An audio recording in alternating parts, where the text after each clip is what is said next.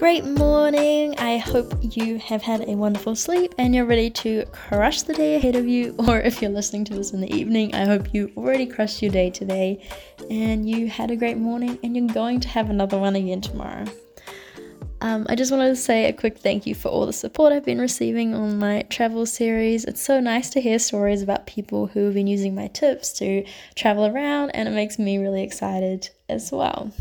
Yes, so I just recorded another episode because I'm a little bit behind and my brain is fried from all the studying I've actually had to catch up on today as well. So, apologies in advance if this episode is a mess. Today's episode is going to be all about how I decided to live in an apartment versus a dorm. You know, like those are obviously quite different accommodation choices, and it's something that a lot of people will have to think about when they're going on exchange, even just going to university in another town. But in particular, I'm going to be focusing this on exchange because you're in the city for a shorter amount of time, so there's kind of a few different considerations to think about. You also might be a little bit older than the normal dorm room crowd and things like that. So, again, lots to think about, and this is just kind of how I decided. I've done both, so I stayed in a halls of residence when I was in Salamanca, and I've also done the halls of residence at my home university. But here in Barcelona, I'm staying in an apartment which I just found through a renting agency. So, yeah, that is the plan for this episode. Hopefully, you're really excited. If you want to hear more from me, please follow me on Instagram at Great Morning Podcast um, and subscribe wherever you listen to your podcast because it really does help me out and leave me a nice review while you're there. And of course, we have to start with our gratitude because every morning is a great morning when we start with gratitude. And even if you're not listening to this in the morning, I like reminding people that being grateful has helped me so much in my life and it should help you too. So, hopefully, this is the weekly reminder you need to feel a bit more grateful. But anyway, today for me, I am really, really grateful that I have a gym like literally downstairs from me. It is, it's like a, you know, very decent, normal gym. I only just joined it and I haven't used it a lot yet because I've only just joined, but I'm really excited to get back into my fitness. I really feel like I'm missing that routine. I'm missing kind of just this different style of fitness. Like, I don't think I've lost a lot of fitness because I've been walking so much and I'm still climbing and things like that as well. So I'm keeping up my strength, but I just kind of miss doing, you know, a quick 40 minute burst in the morning, wakes me up, puts me in a good mood, and yeah. So I'm really excited, really grateful that that gym is super close to me and excited to try it out and try out some of their classes as well. So yeah, that's something that I'm looking forward to. Second thing I am really grateful for is the fact that I speak English. I actually don't know if I've talked about this a lot or not, but being able to speak English has been so helpful. You don't really realize how much of a privileged position you get put in when you know English. Like, English is almost the default middle ground language. So, for example, if an Italian and a Spanish person got together, they probably would find more similarities um, because they would both speak English as opposed to one of them knowing the other one's native language. So, being able to speak English as my native language is so helpful, and it really sucks that a lot of travelers will try and get around only speaking English and not learning local languages, but I also get it um, in some circumstances that it is just not feasible to learn Icelandic in the three days that you're there. But yeah, really grateful I speak such a universally known language, um, even though I think Spanish is the most widely spoken. But yeah, speaking English is really helpful. And finally, I am really grateful that I found an electric toothbrush at the supermarket yesterday for like 4 euro, which seems insane. I haven't actually tried it out yet, but we will see. I just needed a new toothbrush generally, and I went in and they had three toothbrushes for a euro, which I was like, I don't really want three, but I was just gonna buy them anyway. But then I realized they had an electric one, and I didn't bring my electric one with me, but this one looks pretty good. Hopefully, it works. Hopefully, it just lasts me for the next two months that I'm here. But yeah, we'll see how it goes. Maybe it'll be terrible, but really grateful that it was very cheap, so at least I don't feel like I wasted too much money if it doesn't work. So, yeah, hopefully that has inspired you to think of three things that you're grateful for, things you're looking forward to, and just things that you appreciate about your life.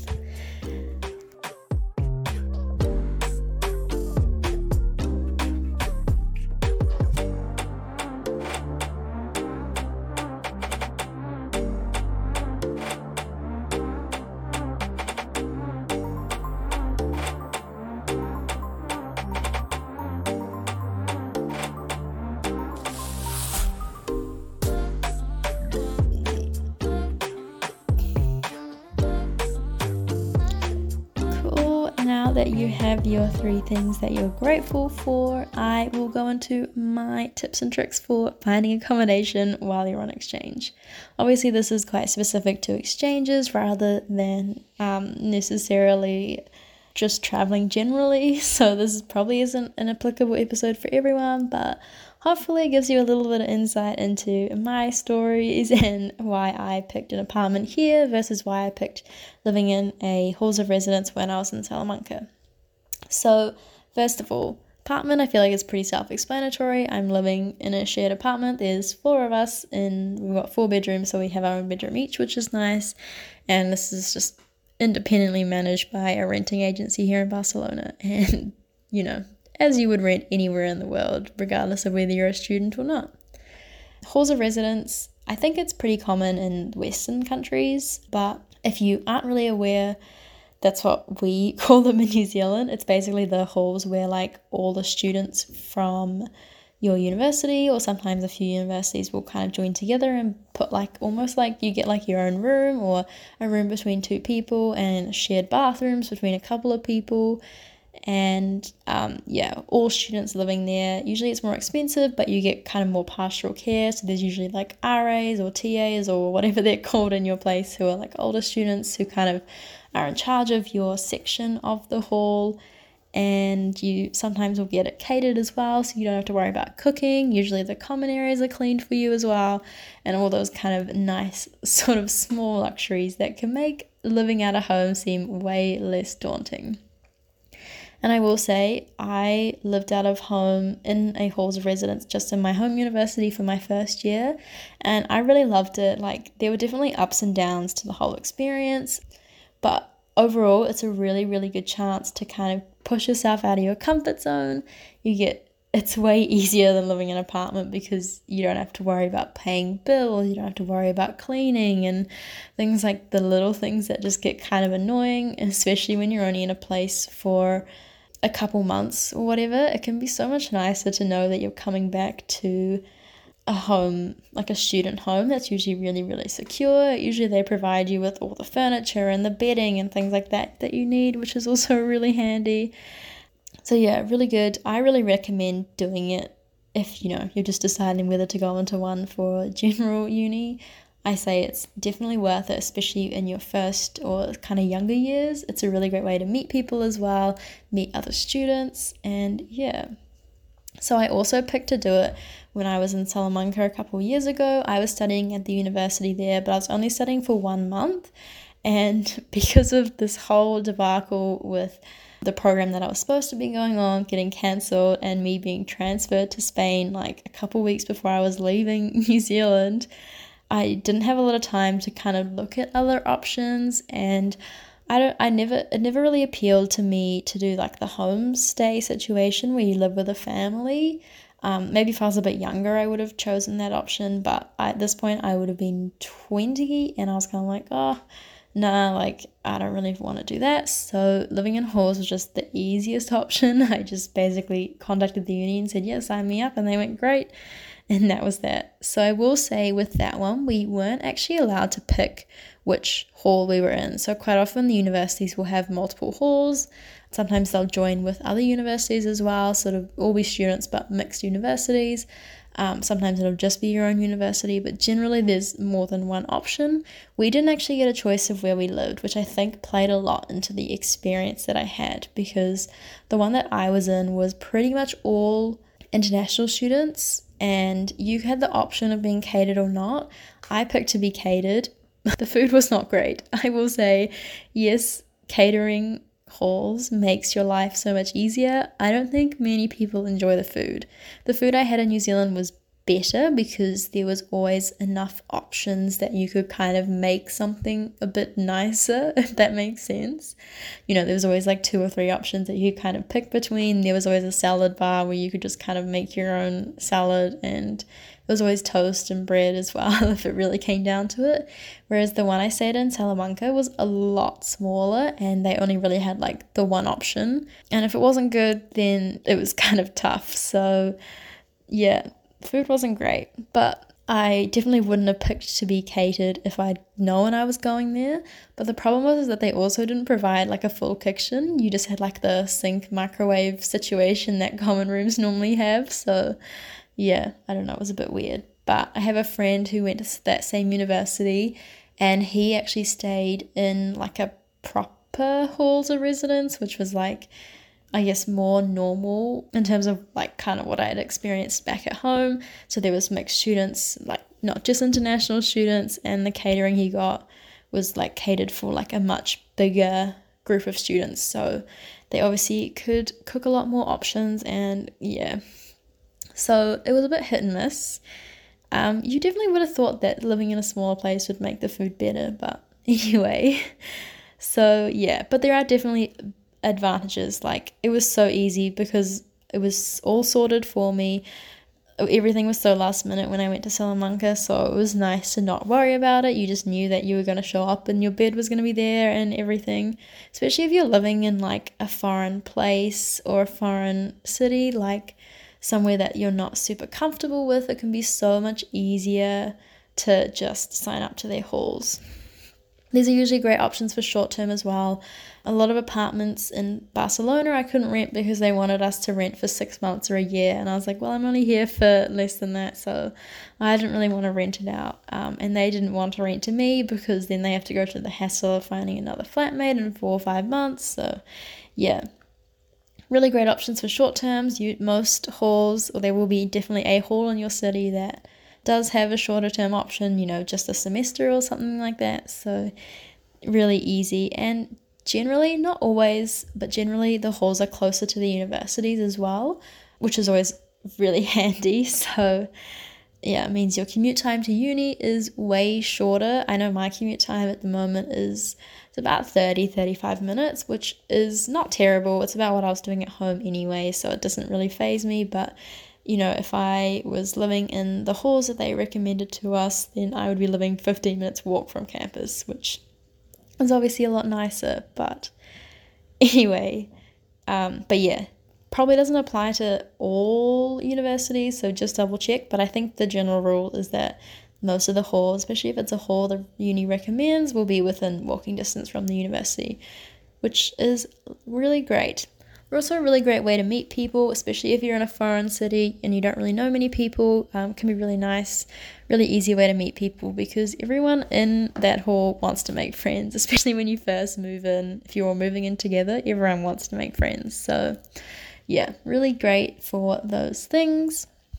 However, I am now 23. I'm still doing my law degree, but a lot of students will start their degrees at 18, 19, you know. So if you're going into halls, you're going to be living with 18 and 19 year olds. And if that's what you want to do, like totally go for it. Like if you're 18 or 19, then obviously this doesn't really change. But because I'm a little older, it's like, oh, I don't really want to be sharing a room with an 18 year old who is just living a totally different life to me that was just something that was playing in the back of my mind. I also knew that halls can usually be more expensive because you're paying extra for all the pastoral care they provide for you. Um, and I was like, well, I kind of want to save my money so I can travel outside of Barcelona um, instead of paying the extra to live in a hall. So for me, I picked going with an apartment. But obviously, finding an apartment can be pretty daunting in a new city. Um, I would definitely recommend if you're going with this option to talk to university about it. Usually, most of the universities I've looked at will provide like a handbook sort of guide to moving to their city and they'll give you some tips and tricks. But definitely talk to them about which agencies are really reputable, especially if you aren't going to see the place that you're living in before you get to the city. just gives you that kind of peace of mind that if something goes wrong, there's like a middleman who's protecting your interests as well. So there's kind of two options here. I wanted to have my accommodation sorted before I left New Zealand. So for me, going to the agency was the safest option. Yes, I had to pay a little bit in their fees. I'm probably paying slightly higher rent than what the average rent in my area is, but I don't think it's super excessive, and their fee wasn't super excessive, and they organize quite a few events for um, students as well, so you can meet other people and things like that, which is really nice. So, I mean, it's worked out really well for me. But if you are wanting to save that money and you really want to um, see the room before you move in, which is totally fair enough, then the other option you can do is to book a hostel for the first week or two that you're there so you can go around and tour places. I would probably recommend having at least a few viewings lined up so check what the best like kind of local advertising rental thing is. So if you're moving to New Zealand, you'd probably check Trade Me Rentals or Facebook. Um, if you're moving to Barcelona, they really love Idealista and Sparty, I think the other one is here. But yeah, just check whichever the local kind of renting thing is. Contact a few people, line up some um, viewings and things like that. It's a lot harder when you don't speak the language, but hopefully you can find a middle ground. And yeah, just know you have that hostel for, you know, a week or whatever, and you can probably extend it pretty easily if you still haven't found somewhere. However, if you are taking this option, make sure you arrive a few weeks before class so it's not kind of like the last minute scramble when your class start tomorrow and you're still living in a hostel, which I know some people that had to do that and it's pretty stressful. Anyway, I quite liked that I had mine sorted already because I went through the agency. I was pretty confident in the room. They picked me up from the airport, took me to the apartment, showed me around, showed me the local area, and yeah, worked out really well for me. And I've been loving the apartment so far. Usually, especially because my university is so isolated, living near my university would actually be such a nightmare for doing anything other than studying. So here I'm in a really great location, really close to a couple metro stations, so I can get to the city center like in 10 minutes or 30 minutes if I walk. I'm super super close, which is really nice. So yeah, living in an apartment can mean you get a little bit more flexibility on where you live.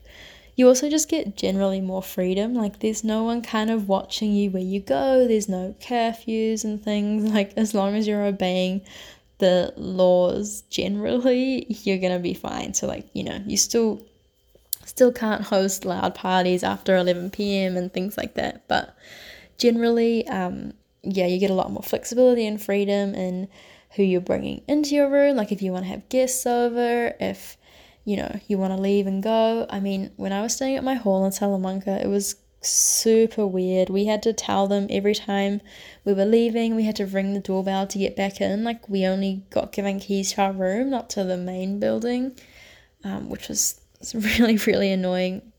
We weren't allowed guests in our room at all, they were only allowed in the common areas, which was also just really inconvenient. You know, when you just have a friend over and you just want to yarn in your room rather than in the common area. But, I mean, I get some of the rules, but yeah, they were a bit restrictive and a bit kind of annoying. So, yeah, living in an apartment's definitely given me a bit more freedom, especially now that I'm older. I've lived out of home before, I've solo traveled before, so I kind of have that confidence. Didn't really feel like living in a dorm would do it for me this time. But that's not to diss them altogether. I loved my experience in them, and I definitely wouldn't diss it, especially if it's your first time out of home and you're maybe a little bit younger. Definitely recommend halls as well.